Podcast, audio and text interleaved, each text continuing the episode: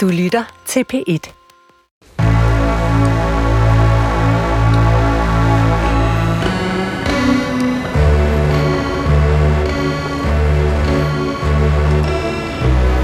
ringet til Hemmeligheder på P1. Tak for din hemmelighed. Vi lover at passe godt på den. Min hemmelighed er, at jeg er forelsket i min elev. Velkommen til Hemmeligheder. Mit navn er Sanne Cigale Benmouyal, og jeg har netop afspillet den første besked for den telefonsvar, du altid kan ringe til. Alt du skal gøre er ringe på 28 54 4000, og så kan du efterlade også din hemmelighed. Du kan også skrive en besked, og så kan vi gøre din tekst til lyd. Når der sådan har været en dag med over 3 grader i Danmark, altså 3 grader Celsius, så er indbakken åbenbart fuld af sex. Hemmeligheder om sex, der er forbudt. Hemmeligheden om den sex, der ikke er eksisterende. Og jeg kan mærke, at jeg har brug for assistance for at facilitere netop sådan nogle hemmeligheder.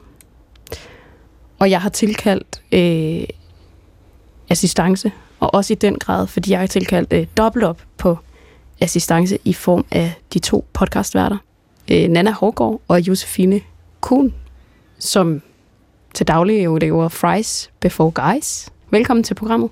Mange tak. Tusind tak, Sanne. Det er en fornøjelse. I er jo sådan nogle værter, som jo i den grad, måske som nogle af de første, har vendt vrangen ud på alt det, som rigtig mange af vores lyttere sikkert går rundt med som hemmeligheder. Så måske er det ret relevant at spørge, hvad er jeres forhold til hemmeligheder?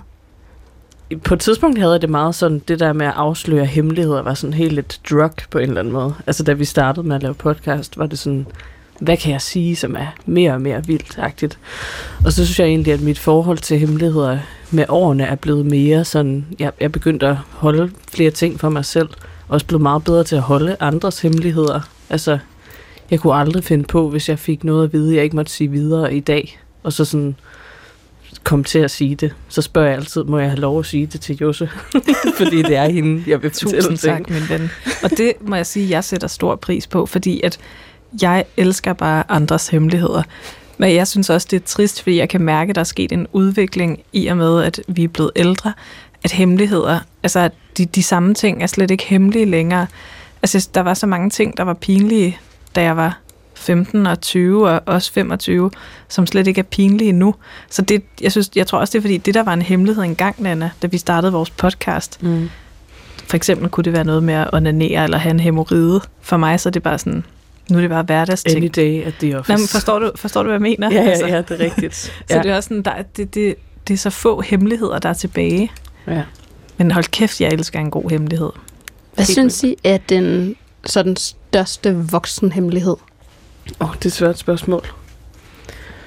Jeg synes det, at folk på vores alder taler meget lidt om det sex, de har i deres parforhold. Mm. Eller ikke har. Det er en stor hemmelighed, jeg godt kunne tænke mig at penetrere.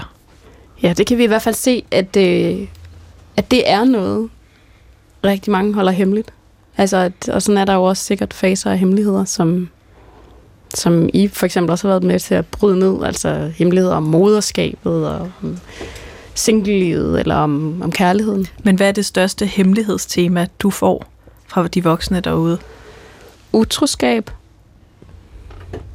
ensomhed og økonomi. Det må være listen. Ja.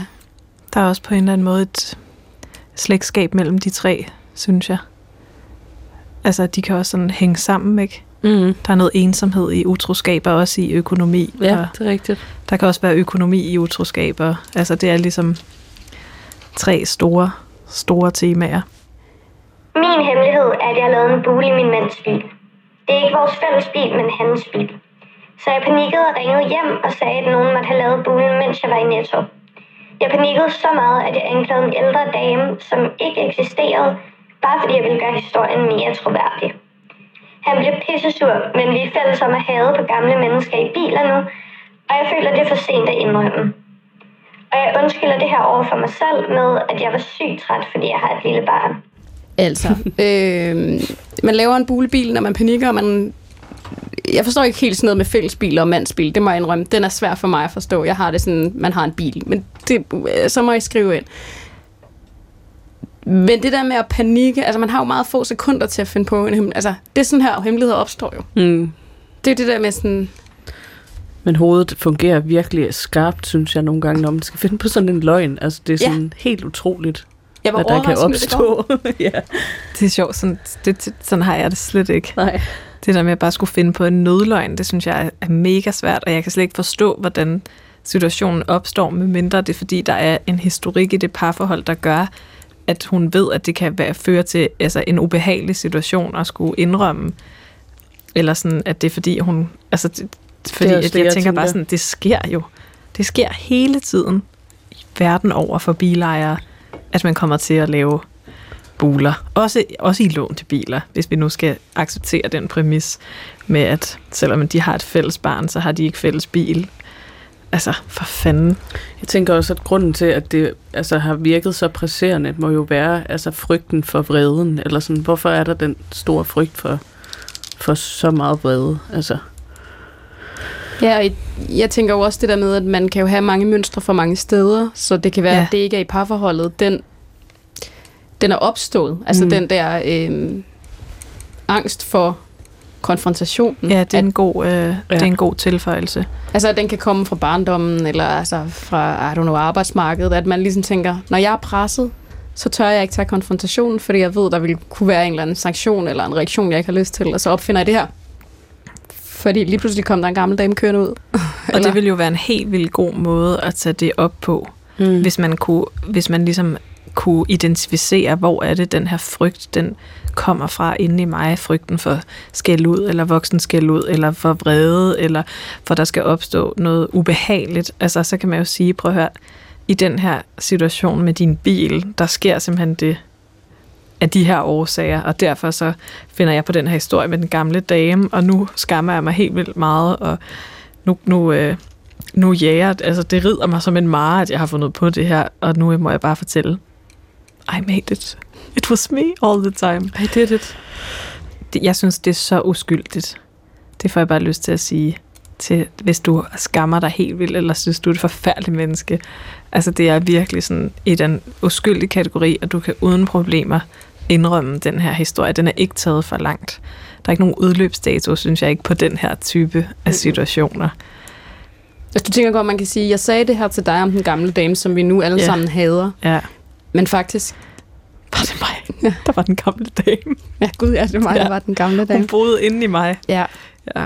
Det synes jeg sagtens. Ja, det synes jeg virkelig også. Altså, jeg ville ikke blive sur på min kæreste, hvis han havde gjort det. Og heller ikke, hvis han havde lovet om, der kom med det senere. Nej, det ville jeg ikke. Men ville du ikke også så have lyst til at have en samtale om, hvorfor opstod behovet for at lyve, ikke? Jo, altså. Jo, det ville jeg. Og måske også snakke om sådan den der ekstreme træthed, man så har som forældre. Om det sådan er fordi, at der er nogle krav, som er vildt, som jeg ikke kan leve op til, eller jeg har brug for mere hvile på de her tidspunkter, eller sådan, du ved, hvis man nu føler, at jeg kan ikke bruge det her som undskyldning, hvis man ikke har et sprog for, hvor hårdt det egentlig er, eller et eller andet. Vi tager en hemmelighed mere, og så vi byder faktisk lytteren velkommen, fordi vi har en lytter med til næste hemmelighed. Velkommen til programmet. Tak. Og grund til, at jeg lige tænkte, at vi havde en hemmelighed, det er jo faktisk, du fortæller selv din hemmelighed. Ja, min hemmelighed er, at jeg planlægger en hævn på min ekskæreste, er det jo, om at skifte hans kreatin ud med kartoffelmel. Ja, det skal jeg lige forstå. Altså, hans kreatin, som er en form for pulver? Ja. Som når man træner meget, forestiller jeg mig, bygger noget med nogle muskler op. Lige præcis. Og den overvejer du at bytte ud med kartoffelmel? Ja, altså først var jeg lidt i tvivl om, hvad jeg skulle bytte ud med, men nu har jeg kigget på nogle konsistenser af kartoffelmel, og dem der både smager og ligner min. Ja. Jamen undskyld, at vi griner, men det er jo også fordi, det er jo også lidt morsomt. Ja. Men det kommer jo lidt an på, hvad hævnen bygger på. Han har snydt med nogle penge og brugt de penge, jeg har sendt til huslejen på alt muligt andet end huslejen, så vi endte med at stå min gæld til vores udlejer.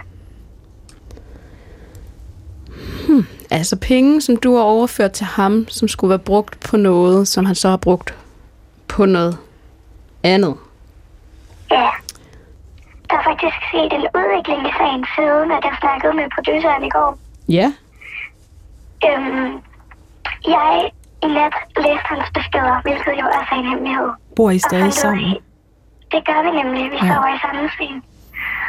Og jeg læste hans beskeder og fandt ud af, at han også brugte nogle af pengene på at tage på hotel med en anden pige, efter at vi har haft... Altså, efter vi gik fra hinanden, men stadigvæk imens vi har boet sammen. Okay. Hvad hedder det? First of all. Det er jeg virkelig ked af at høre. Second of all. Tak fordi du stadigvæk er igennem, for jeg forestiller mig, at du må være et underligt sted i dit hoved lige nu.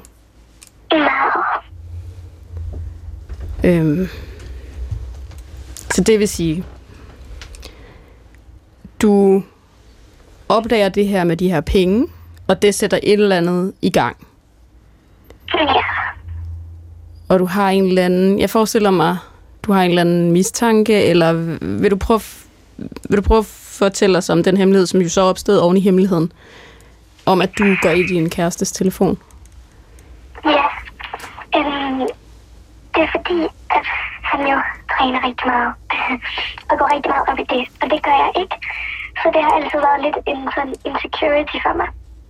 Ja. Og han har haft den her veninde, som også træner rigtig meget, og som han har på et tidspunkt i sit liv været rigtig forelsket i, og ja, så hun har haft en kæreste, så det har ikke rigtig kunnet gøre, men de snakker stadigvæk sammen. Og så kommer jeg hjem efter at have været på hjemme hos min forældre nogle dage, og så kan jeg se, at der ligesom er ryddet meget op, og det er han ikke så god til, og der er en ekstra håndklæde, og ja, altså der er sådan nogle ting, der sådan er lidt off. Og så har han bare været rigtig fjern, og sådan ville helst have, at jeg var væk. Og så da vi gik i seng i aftes, der var han bare sådan ville ikke have, hvis jeg... At han ville ikke svare sin telefon, hvis jeg var i rummet og sådan nogle ting. Og så faldt han ned, og så tænkte jeg, det må jeg hellere tjekke. Det vil jeg godt vide, hvis det er, og nu fortryder jeg det så meget. Jeg vil helst ikke vide det. Har du konfronteret ham med din viden? Altså, ikke sådan rigtigt. Jeg vækkede ham om natten der, fordi jeg ikke kunne holde lyden. Og sagde til ham, at jeg havde drømt, at han havde været sammen med hende her hjemme i vores lejlighed. Fordi hun har også været her. Ja. I en seng. Altså, men så sagde jeg til ham, at det havde jeg drømt, om vi kunne lave nogle regler om, at det måtte vi ikke. Og så sagde han, at det kunne han selvfølgelig aldrig finde på. Men jeg sagde ikke noget om, at jeg havde læst hans beskeder. Er du i tvivl om, hvad du vil gøre herfra? Ja, rigtig meget. Skylder han dig penge? Altså er det noget, I har talt om, det her med de penge, han har brugt? Nej, han skylder mig dem ikke. Jeg nægtede at låne ham resten. Og han blev nødt til at låne sin støtter. Okay. Hvad med den gæld til leje til udlejeren? Er den ude af verden, eller er den stadigvæk... Hvem hænger på den? Den er ude af verden. Okay. Ja, altså... Og I er allerede ekskærester? Altså... altså, det er vi jo i princippet, men... Men vi bor sammen, og vi er stadigvæk sammen seksuelt sammen, og vi sover sammen, og vi laver alle de ting, vi gjorde før. Og vi har også aftalt, at vi skal ses en gang om måneden og prøve at få det til at fungere. Okay. Jeg tror, alle i det her studie har stået på en eller anden måde i en eller anden situation, der kunne minde om på et eller andet tidspunkt. Og jeg tænker, at... at der er noget med at komme lidt ud af den der lejlighed. Ja. Altså, det kan være svært at se ting, man står i meget klart, når man ligger i den samme seng og tisser på det samme toilet og spiser de samme skåle. Ja. Der er en grund til, at man skriver historien på bagkant. Så jeg tænker, er der en mulighed for dig for at bo et andet sted? Altså ikke rigtigt, faktisk. Altså har det været på tale, at du siger det her med, at I skal ses en gang om måneden, så er der en udløbsdato for det her bofællesskab? Altså har I aftalt, at I skal flytte fra hinanden? Ja, vi har opsagt lejligheden. Okay.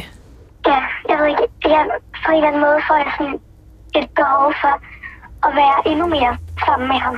Ja. Fordi at for eksempel, jeg tager på ferie i dag, og jeg har på ingen måde lyst til at tage på ferie, fordi at jeg er bange for, at så nu er jeg væk en uge, og så kommer hun bare og bor her. Ja, så du har stadig mange følelser for ham? Og... Ja. Håber du lidt på, at I så stadig skal være sammen? Ja. Det er også, når man er det sted, hvor du er, forestiller jeg mig, at man har lyst til at tage kontrol over en situation, som man ikke har kontrol over. Jeg synes faktisk, at det der med, at du skal på ferie, jeg kan virkelig godt forstå, at du har lyst til at blive hjemme og ligesom prøve at styre showet, men hold op, hvor er det bare en blessing in disguise faktisk. Fordi jeg tænker bare, at det der med at komme væk og få et miljø, og komme et sted hen og mærke noget andet end den der sådan helt kvælende fornemmelse, jeg forestiller mig, at det må være at gå rundt i det fælles hjem, man har haft med sin ekskæreste i 3 år, og så vide, at han er på vej et andet sted hen. Men hvis han er det, så tror jeg kun, der vil komme større smerte og sorg ud af at forsøge at bremse den proces, særligt hvis du også erfarer, at han lyver og... gøre ting bag din ryg. Og man kan virkelig også komme til at overskride sine egne grænser meget i sådan en periode, hvor at du har kærestesorger og bare ønsker, at I skal være sammen, så kan man virkelig komme til at gøre nogle ting, hvor det sådan bagefter vil føles som om, det var ikke særlig godt, jeg gjorde det, og jeg blev der. Og det kan jo nogle gange være svært jo at se, mens man står i det. Det kan være meget svært at mærke sig selv, ikke? Yeah. Når man ligger ved siden af sin ekskæreste, som man stadigvæk har følelser for. Så det der med at komme fysisk væk og blive sådan tvunget væk fra det miljø, tror jeg også er en virkelig, virkelig god idé, selvom det er mega, mega svært at skulle slippe det. Der er også det, at man oftest i et brud, som er sådan lidt uafklaret, klamrer sig til noget, man engang havde, man ikke længere har. Ja. Og det tror jeg, alle, der lytter til det her, og lytter til dig lige nu, kan genkende følelsen af, jeg har lyst til. Fuldstændig. Jeg får bare lyst til at sige til dig, det er simpelthen bare så svært et sted. Du står lige nu, og det er pisse hårdt at gå fra nogen, og det tager lang tid, og det er en proces, hvor man selv skal komme frem til tingene inde i hovedet, og jeg har selv stået der, hvor man ens venner og bare sådan, hvad fanden laver du? Kom nu ud af det. Og det er jo, det har vi jo også lyst til at sige til dig. Altså, tag dine ting og skriv det brev, hvor du skriver fuck dig, og du har taget mine penge. Og, men hvis du ikke selv er der, er det også bare virkelig et nemt råd at give, kan man sige. Eller ikke et nemt råd, men sådan, det er jo det rigtige råd at give, men det kan godt være, at du bare ikke er der lige nu. Og så vil jeg også bare sige, at uanset hvad, og det her, der taler jeg på vegne af hele jordens befolknings samlede kærestesorgserfaring. Det bliver bedre. Og det bliver også godt. Først bliver det bedre, og så bliver det godt på et tidspunkt. Det er det bedste, der er at sige om kærestesorg. Det er, at det varer ikke for evigt. Og det kan godt føles som en ringe trøst, når man står midt i lorten, og ens hjerte det bare er fuldstændig knust. Men det, selvom det også kan være 2 skridt, eller 1 skridt frem og 2 tilbage, så kommer det til at blive bedre. Og det kommer ikke til at, det der med, hvornår plasteret bliver revet af, om det er i dag i en samtale, eller om det er efter ferien, eller om det er, når I flytter fra hinanden. Uanset hvad, så kommer det, så skal det rives af en dag jo, hvis det er den beslutning, I har truffet, hvis I vil stå ved den. Og hvis I skal fortsætte med at være kærester, så synes jeg stadigvæk, at det her, det vil være mit råd, at det skal frem i lyset med den utroskab og de løgne. Så uanset hvad, så gør du jo også jer og dig selv en tjeneste ved at bringe det op. Og hvis han så oplever det som et enormt tillidsbrud, at du har læst hans beskeder, så er det jo nok, fordi han selv skammer sig og har lyst til at sætte spotlight på dig i stedet for, fordi han også selv har svigtet din tillid ved at være utro. Her afslutningsvis vil jeg bare sige, man må ikke læse folks sms'er, men i det mindste, så er din mavefornemmelse rigtig. Mm. Altså, jeg mener, der er ikke noget, der er så skidt, at det ikke er godt for noget andet. Og i det mindste kan du stole på din mave. Jeg tænker, det er en lille trøst for dig nu, men på lang sigt, at det er faktisk en rigtig god ting at kunne stole på sin mave. Ja. Og tak, fordi du delte dine hemmeligheder med os. Tak, fordi jeg fik lov til at ændre kurs. Altid. Jeg spiller lige en hemmelighed mere for jer. Hej. Jeg har en vidunderlig kæreste. Dog er der en ting, jeg nogle gange godt kunne drømme om, og det var, at hun havde større bryster. Det har jeg prøvet at få løst i dag med en kvinde, der var smask forelsket i mig, og lod mig røre hendes store bryster. Det er jeg glad for, og det eneste, jeg vil nu, er at komme hjem og kærtegne hendes dejlige, men små bryster. Ja, jeg elsker hende, og det er min kæreste, jeg taler om. Ja, det er sådan en... Ja, det er jo en hemmelighed, kan man sige. Fordi det er jo det er ikke hemmelig adfærd, men det er sådan, jamen, det er en hemmelig fantasi, som jeg tænker, at den er nok... Det er måske... Nogle ting skal man også holde hemmeligt her i livet. Ja, og jeg tænker, det er en af dem. Det er en af dem. Umiddelbart. Det er jeg enig med dig i.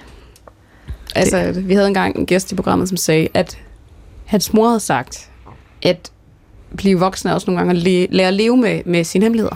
Ja. Og jeg forestiller mig, det er en af dem. Men det er også sådan, jeg kan også, altså, det kunne også godt lyde lidt som om, at det måske mere var fantasien om store bryster som koncept, eller som store bryster, og ikke nødvendigvis, at lige præcis hans elskede kæreste skulle gro sig større bryster, eller købe sig til det. Det sidste er nok det eneste, der... Eller det er nemmere end det første. Nej, men det der med, at sådan...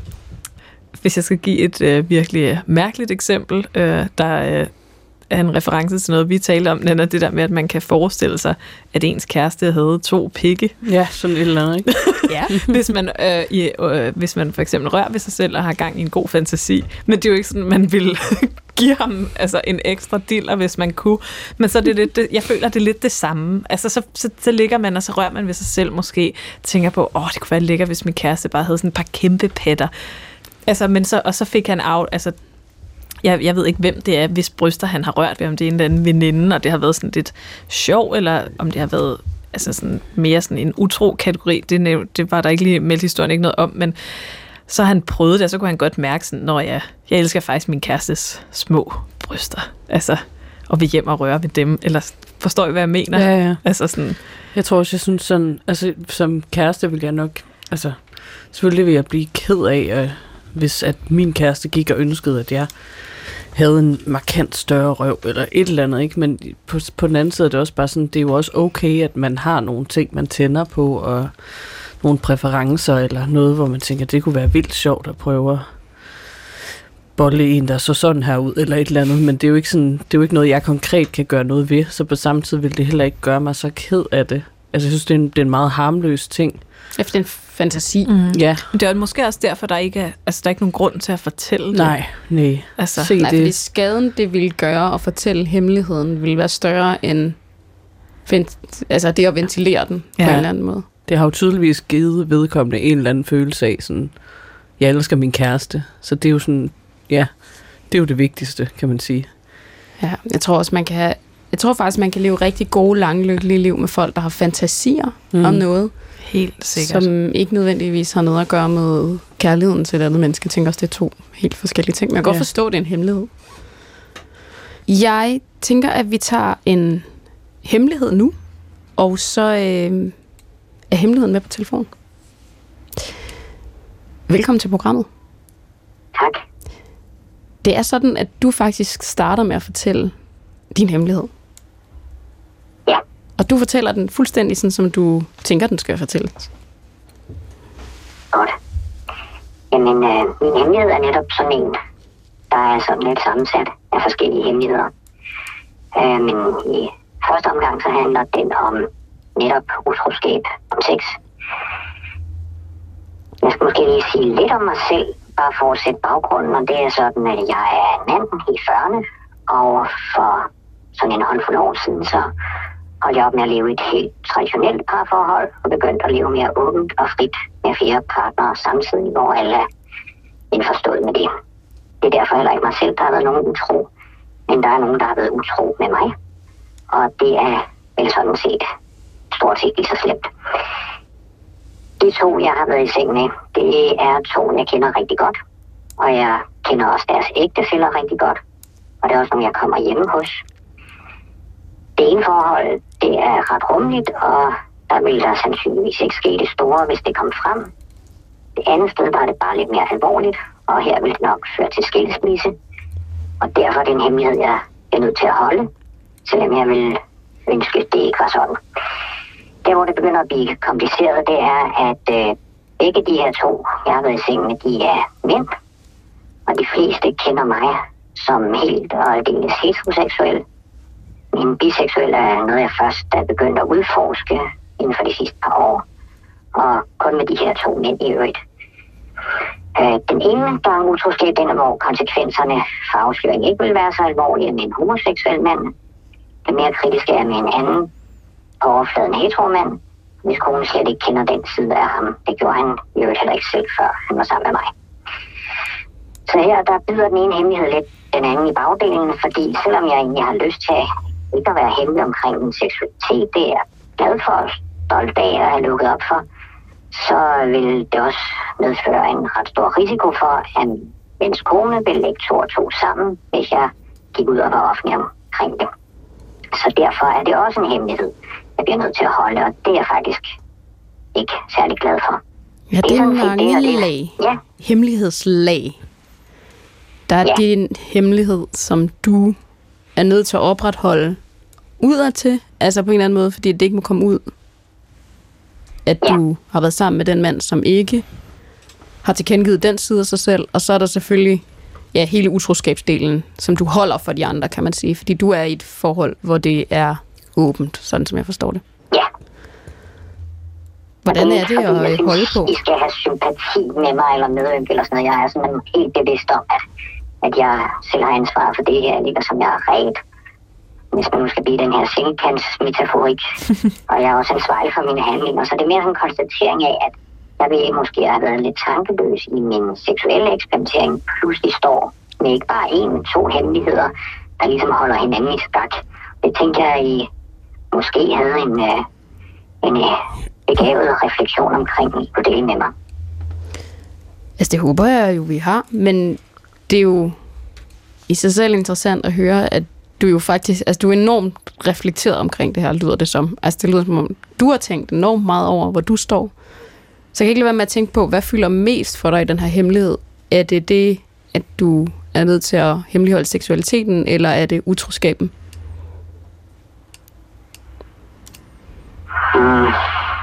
Ja, det er et godt spørgsmål. Jeg tror for mig personligt, er det nok det med seksualiteten, der fylder mest. Men i det store billede er det mest utroskaben, fordi det er jo der, der for alvor er noget på spil. Og også en, der bliver ført bag lyset i den anden ende. Er det noget, der stadigvæk foregår, det her seksuelle forhold? Eller var det en engangsfortægelse, eller hvad man siger? Det var en togangsfortægelse. Okay, ja. Den kender vi jo alle. Ja, jeg skulle også sige. Det du siger omkring din biseksualitet, er det, altså ved din partner i det forhold, du er i, noget om det? Ja, som sagt har jeg jo valgt at leve et liv med flere forskellige partnere, og det er, jeg har hver gang været åben over for dem omkring den her del af det. Det synes jeg er en fair del af varedeklarationen, hvis man vil være sammen med mig. Det er ikke alle, jeg har været sammen med, som kender personerne. Det er der også nogen, der gør, men de fleste gør ikke. Men de ved det med biseksualiteten. Ja. Jeg tænker jo også umiddelbart, at biseksualiteten sagtens kan eksistere uden nødvendigvis at skulle bakkes op af konkrete seksuelle erfaringer med navngivende personer. Mm. Altså det er jo din seksualitet, som jeg tænker, du har fuldstændig ret til at eje, også uden at du skal forelægge beviser for, at det altså er en rigtig del af dig. Altså fordi der findes jo også mange biseksuelle, der ikke har udøvet deres biseksualitet endnu, men som stadigvæk er lige så biseksuelle som alle andre biseksuelle. Så jeg tænker, at det jo stadigvæk, du stadigvæk kan claime den del af din identitet, også selvom du ikke kan fortælle de her specifikke historier med, i hvert fald ikke altså, uden at anonymisere personerne.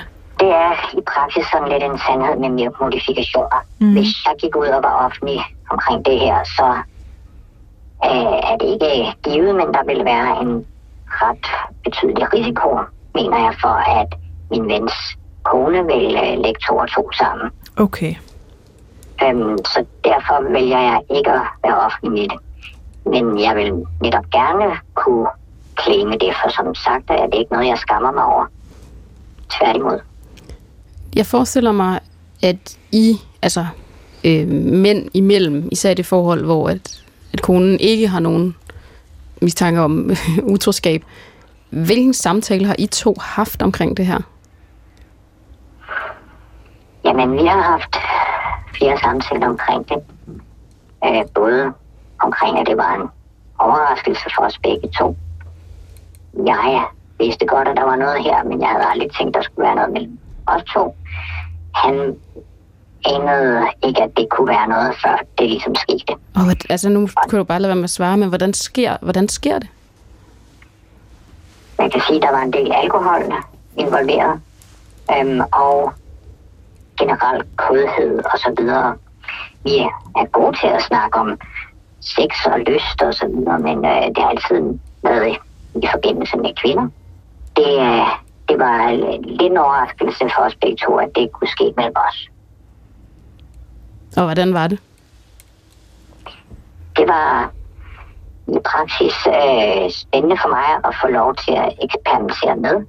Hvis man sådan skal se på sexkvalitet, var det helt forfærdeligt for os begge to, tror jeg.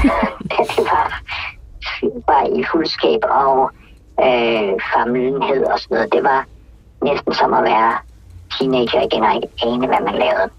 Så på den måde var det ikke godt, men det var alligevel godt for mig at prøve det af. Så kunne det bare have været smartere, hvis det var med en, der ikke var i forhold.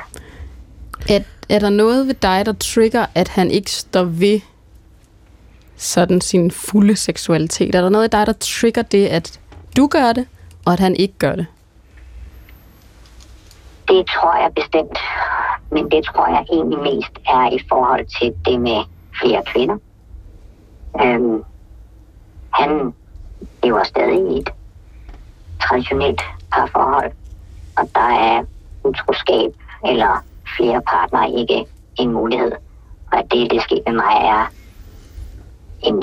også en indgangsfortælse i den sammenhæng. Ja, det tror jeg egentlig også, når du nu spørger, men det er ikke noget, jeg har skænket så mange tanker. Jeg blev bare mærke det der med, at du sagde, at din vens partner så ville lægge to og to sammen, hvis du begyndte at fortælle om din seksualitet.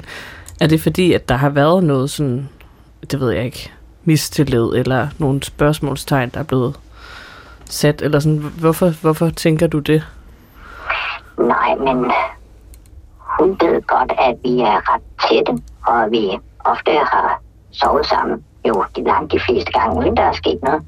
Men vi har tit været i byen, eller lavet nogle andre ting, hvor at, han så har overnattet hos mig.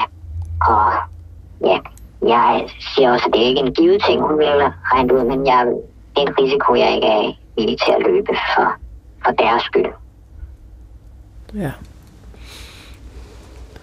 Ja, det er jo det komplekse. Det var det der, som Josefine egentlig startede med at tale om, at nogle tematikker går ind over hinanden. Altså her venskab og sex eller seksualitet. Og derfor tænkte jeg også på det der med at blive trigget, fordi vi kender jo alle sammen det der med, når vi har fået en åbenbaring. Vi har fået en indsigt, set et lys, hvad end man kalder det. Og så man er tæt på nogen, man kan mærke står på vippen til noget, men ikke er der. Så kan det godt trigge en, eller man har lyst til at give dem skubbet, eller kunne du godt have det sådan? Ja, sådan tror jeg også har det i forhold til det ikke-monogame. Jeg oplever jo mange, der går med tanker i den retning, og egentlig måske har lyst til at tage det skridt, og måske tale med deres partner om ikke at leve fastlåst og eje hinanden, og måske tage det samme skridt, som jeg har taget sammen, men at det er så følsomt og kontroversielt, at man lader være. Og jeg kender mange, der lægger bånd på sig selv, fordi de ikke har lyst til at gå ud og være utro, men de har lyst til at gå ud og lave andre ting med deres partners accept. Men det bliver aldrig til noget, fordi at man ikke engang kan snakke om det. Og der kan jeg da godt føle nogle gange, at jeg har en tilskyndelse til at være med til at give det skub. Selvom det selvfølgelig er folks eget valg. Ja.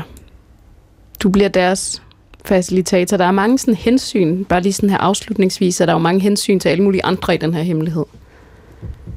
Hvad med hensynet til dig selv?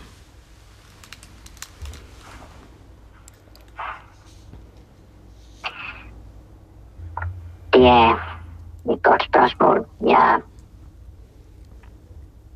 Jeg synes jo, at man skal være ansvarlig for sine egne handlinger. Og når man så har gjort noget dumt, så må man tilsidesætte sine egne behov i første omgang for at sørge for at minimere skadevirkningen for andre. Jeg synes, det ville være hensynsløst af mig, fordi jeg nu har brug for at springe ud af skabet offentligt, hvis det så sat nogle andres lykke over styr. På den anden side er jeg i tvivl om, hvor lykkeligt det er at blive ført bag lyset. Det kan godt være, at det fører til en skilsmisse, men hvis man ikke har et oplyst valg, hvis man bliver holdt hen i mørket, så det er jo heller ikke lykkeligt. Jeg er også blevet løjet for igennem mine år, jeg vil foretrække til hver en tid og kende sandheden, også selvom det gjorde, at jeg måtte tage nogle andre valg. Det er i det store billede i mine øjne ikke lykkeligt at blive holdt i mørket, men det synes jeg ikke er mit valg. Her der er det min vens valg. Det har jeg besluttet, det bliver jeg nødt til at respektere. Også selvom jeg ikke nødvendigvis er enig med det valg. Det er ikke mig, der kommer til at mærke konsekvenserne af det, så det er jo meget let at sige for mig, det er jo gratis. Har du og din ven haft en samtale om, hvorvidt at han... har han givet udtryk for, at han ikke ønsker, at du springer ud af skabet? Nej, det har han ikke. Det er min egen konklusion på det. Jeg tænker, at det måske godt... Altså, jeg tror, at det ville være det sted, jeg startede. Altså med at tage en samtale om det overhovedet. Altså om din bekymring, den ligesom er funderet i noget, eller om det er sådan en... Altså en overtænkningsbekymring. Ja. Fordi du gerne vil passe på. Det er en god pointe. Det tror jeg faktisk gerne, jeg vil tage med og tage til efterretning. Det tror jeg måske godt gør ret i. Der er en anden ting også. Det lyder fuldstændig vanvittigt. Ja, det skal du sige. Det bliver du nødt til at sige. Der er en hemmelighed, som ikke er så, måske ikke er så farlig, fordi det er mere en hemmelig fantasi her. Jeg har jo lyst til at udvide det her forhold, men også hvor mine to venners ægtefæller kunne være en del af det. Det er noget, jeg ikke har været særlig åben med over for dem, men jeg har nævnt det. Men jeg er ikke sådan presset på for det. For mig er der noget skamfuldt ved, at alt det her er hemmeligt, og samtidig har jeg en stærk lyst til, at der skulle være mere af det. det er sådan en syndfuld, sådan frødfuld skamfuldhed, der ligger inde i det. Det er måske bare lige flødeskum på toppen af det her hemmelighedskompleks. Ja, altså det hemmelige, det forbudte er jo dragende. Det kan jeg godt genkende også. Det tror jeg, vi... Der bliver nikket i studiet. Jeg håber, du har fået nogle nye perspektiver ud af det, og tak fordi du ville dele det med os. Ja, tak. Det har jeg. Tak for jeres input. Selv tak. Ja, hemmeligheder er jo dragende. Den er god nok. Vi tager en sidste hemmelighed, og så fortæller I en hemmelighed. Min hemmelighed er, at jeg har opfundet en kæreste, som jeg bruger til familiefester, receptioner osv. Det er en kæreste, der altid er ude at rejse og har mange penge, og som elsker mig meget højt. Jeg orker ikke alle folks spørgsmål, som altid kommer, når man er en single kvinde i 30'erne. Så nu har jeg fundet på den her mand, der er bedre end alle andres. Det kan jeg godt lide. Det er altså en kæreste, jeg også godt kan lide. Altså, der er jo det med, hvis man er den evige single. Forestil jer lidt ligesom, hvis man har været på dagpenge. Det har jeg i hvert fald prøvet. Så skal man igennem de samme spørgsmål. Og det er noget med, at enten så kan man vælge den ene vej eller den anden vej. Man kan vælge den vej, hvor man er overskudsagtig. Og næsten nogle gange lidt for overskudsagtig. Man kan høre sig selv lidt i falset.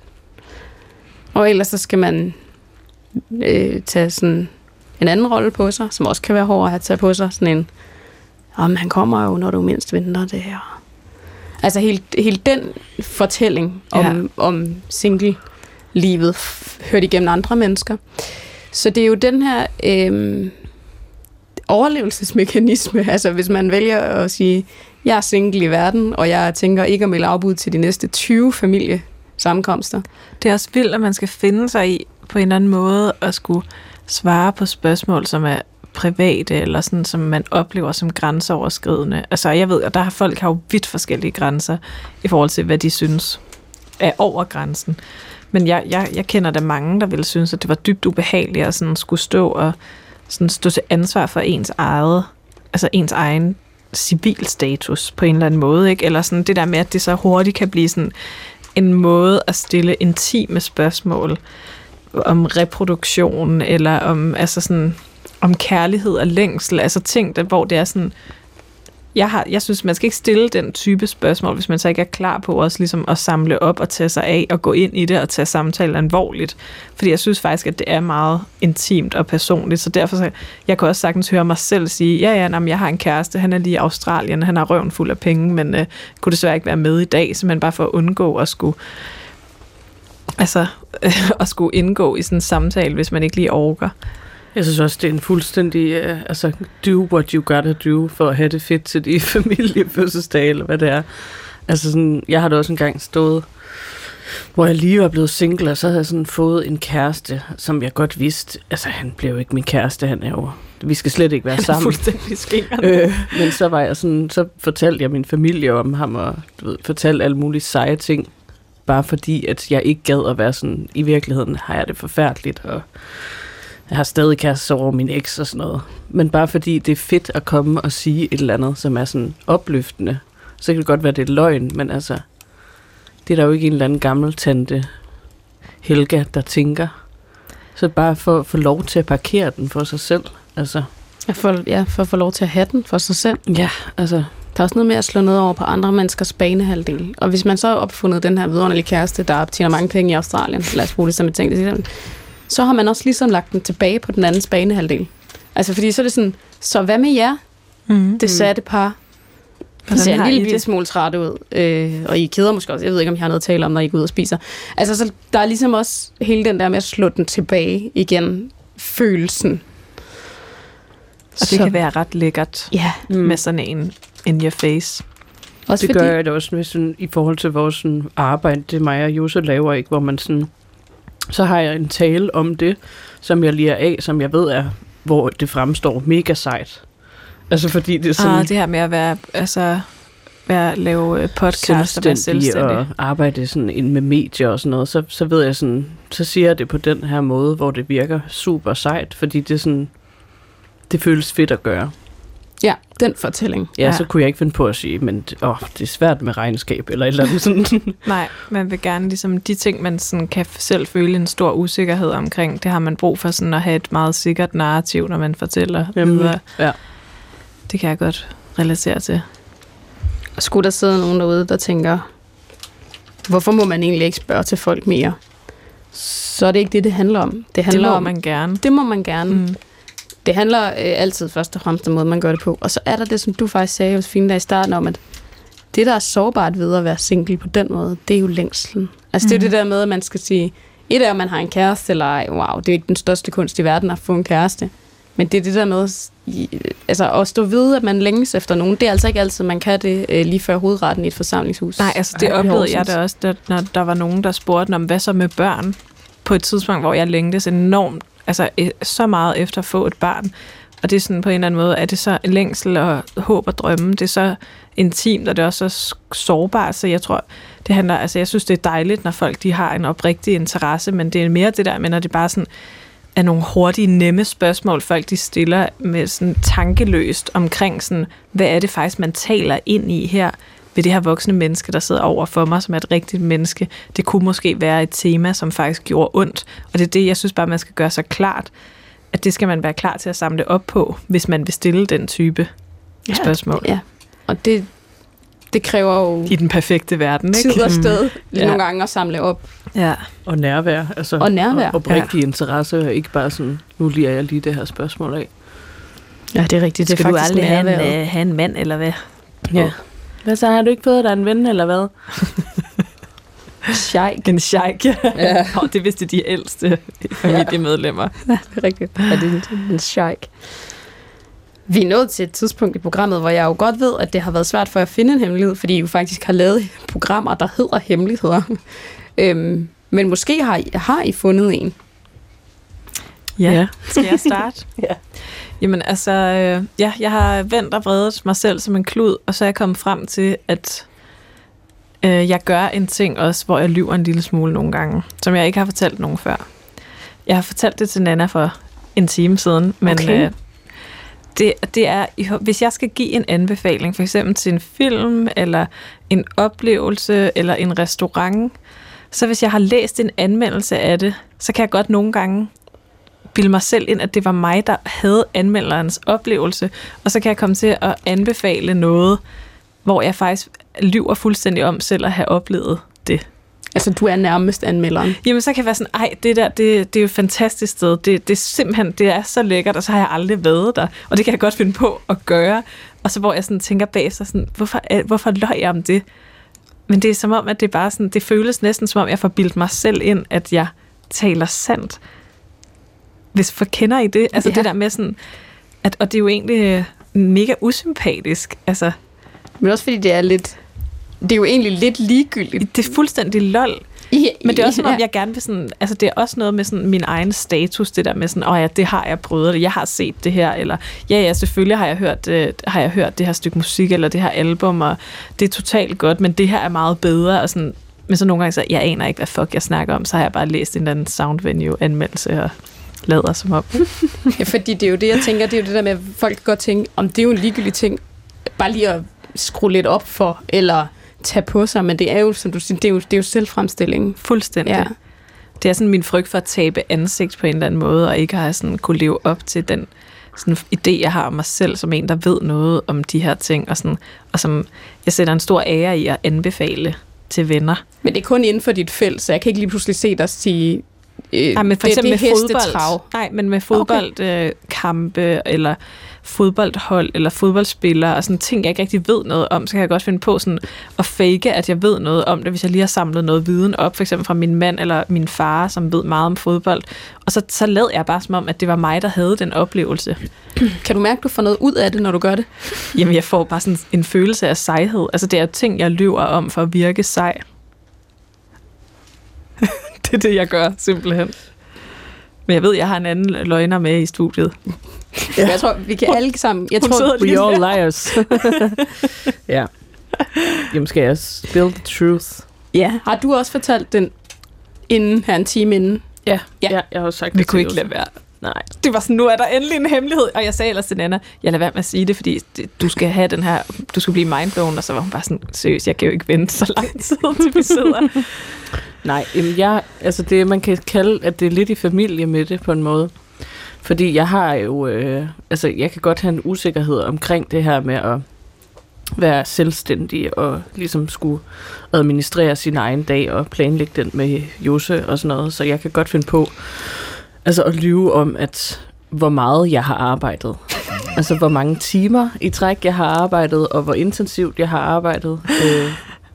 Sige, at jeg har skrevet bog en hel dag, når jeg måske vitterligt har skrevet bog halvanden time.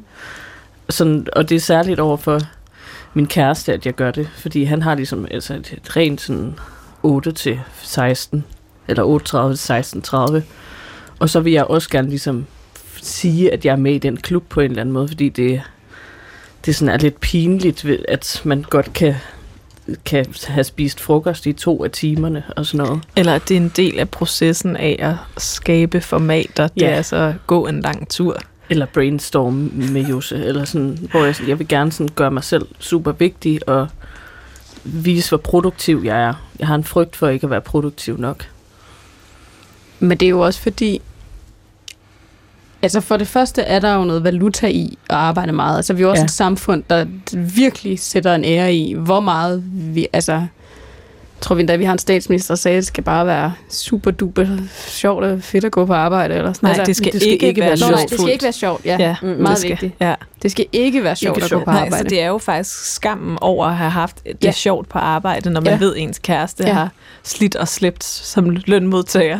Ja, nemlig. Nå, men, fordi det er jo indbygget i os, at det er traditionelt set det sådan, at man stempler ind klokken 8, så kommer man hjem klokken 4, så kan man kalde det en arbejdsdag. Lur mig, om der ikke også sidder nogen på de arbejdspladser, der lige på Zalando eller Facebook, eller hvad man er på. Helt sikkert. Men det er det der med, når man arbejder i et kreativt fag, hvor at jeg tænker, at det kan være svært at sidde og skrive 7 timer. Jeg kender ikke nogen, der kan det. Nej. Så kan 1,5 time jo være super effektiv, men det er svært at indfange. Ja. Og så har man ikke helt retten til de samme ting, når man kommer hjem, fordi er man egentlig træt? Og hvorfor er du træt, hvis du ikke har lavet noget? Ja, den der. Jeg kunne også genkende det med det samme. Den sidder der bare. Ja.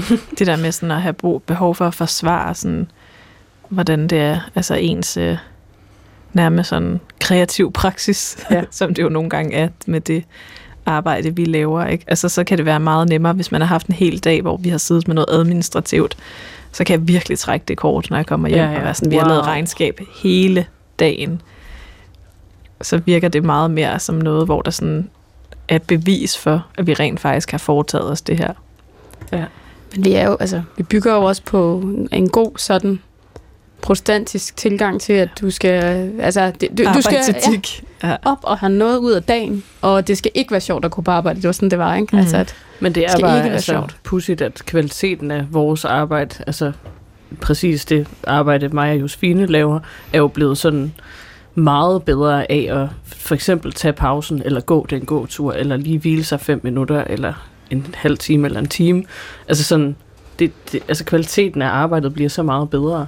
Så det er jo egentlig ikke over for mig selv. Jeg ved jo godt alle de her sandheder, og er kommet et godt sted hen med det, hvor jeg sådan faktisk hviler meget i vores kreativitet og professionalitet og sådan noget, men det er sådan en stor samfunds, det er sådan Gud, der kigger ned på mig, og siger, du skal skamme dig, din lille doven, Lars.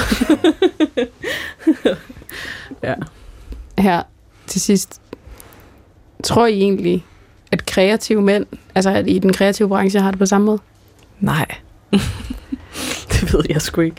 Måske de første par år. Ja. Men nej, jeg forestiller mig, at alle mænd i den kreative branche, de er sådan helt Holberg-style, som ham der filkeskrej, der bare sådan opfinder, hvor travlt den har hele tiden, og så sådan blindt tror på det.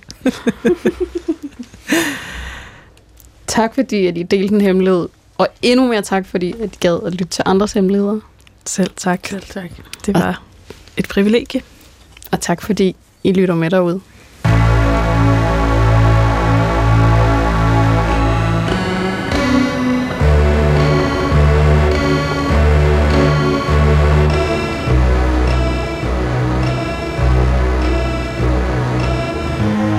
har ringet til Hemmeligheder på P1.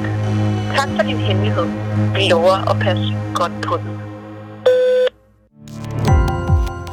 Gå på opdagelse i alle DR's podcast og radioprogrammer. I appen DR Lyd.